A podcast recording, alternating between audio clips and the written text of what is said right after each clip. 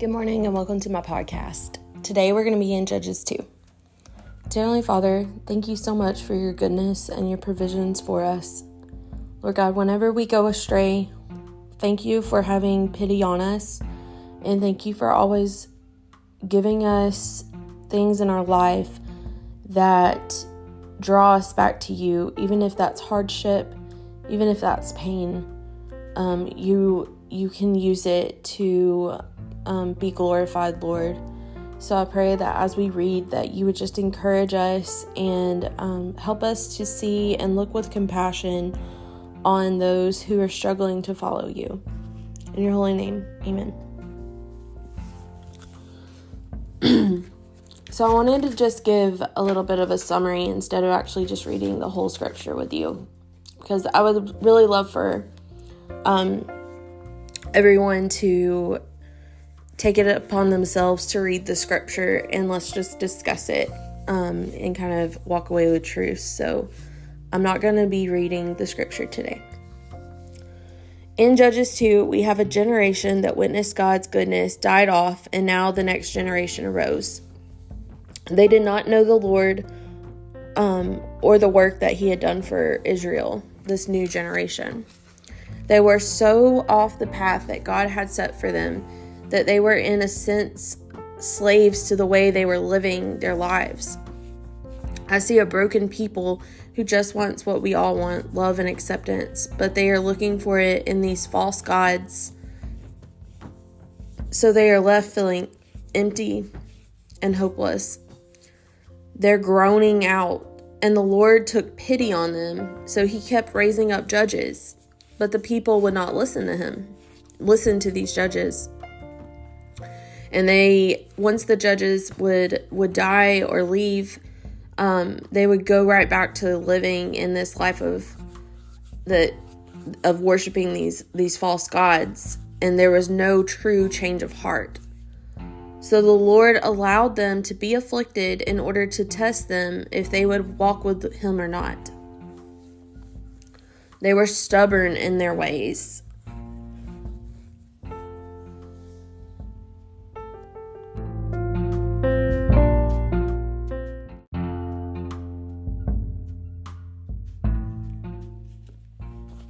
also in this passage we we see that there is spiritual adultery going on by the way that they are worshiping these other gods.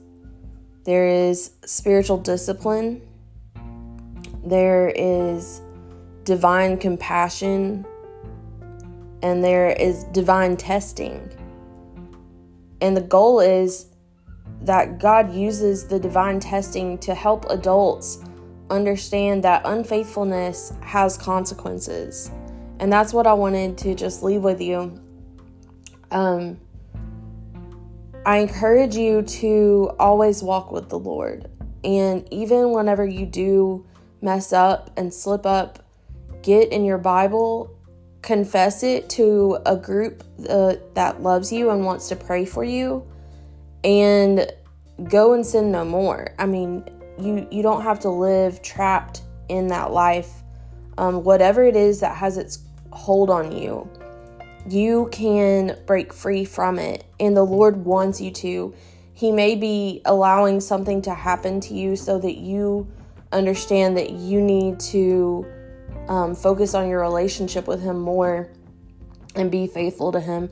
And I promise, whenever you are faithful to God, you will reap rewards. You will reap blessings. Your life is not going to be easy. That's that's not what God says, but you can go at it with um, just faith and encouragement that will get you through anything. And I, I do 100% believe that. Um, I know for myself, some days um, I really, really struggle with anxiety and depression. And some days are, are really, really awesome. But I know that even in those rough days, God has his hand on my life and he loves me.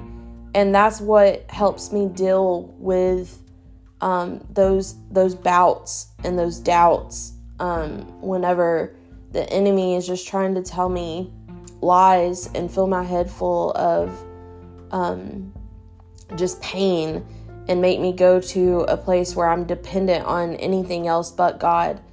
But we have to push deep within ourselves and pull out the strength that we have to lay it down at the feet of Jesus and to walk in the life that He has for us, knowing that it's good and it's not going to harm us and it's better than whatever we're trying to um, run to that's not Him.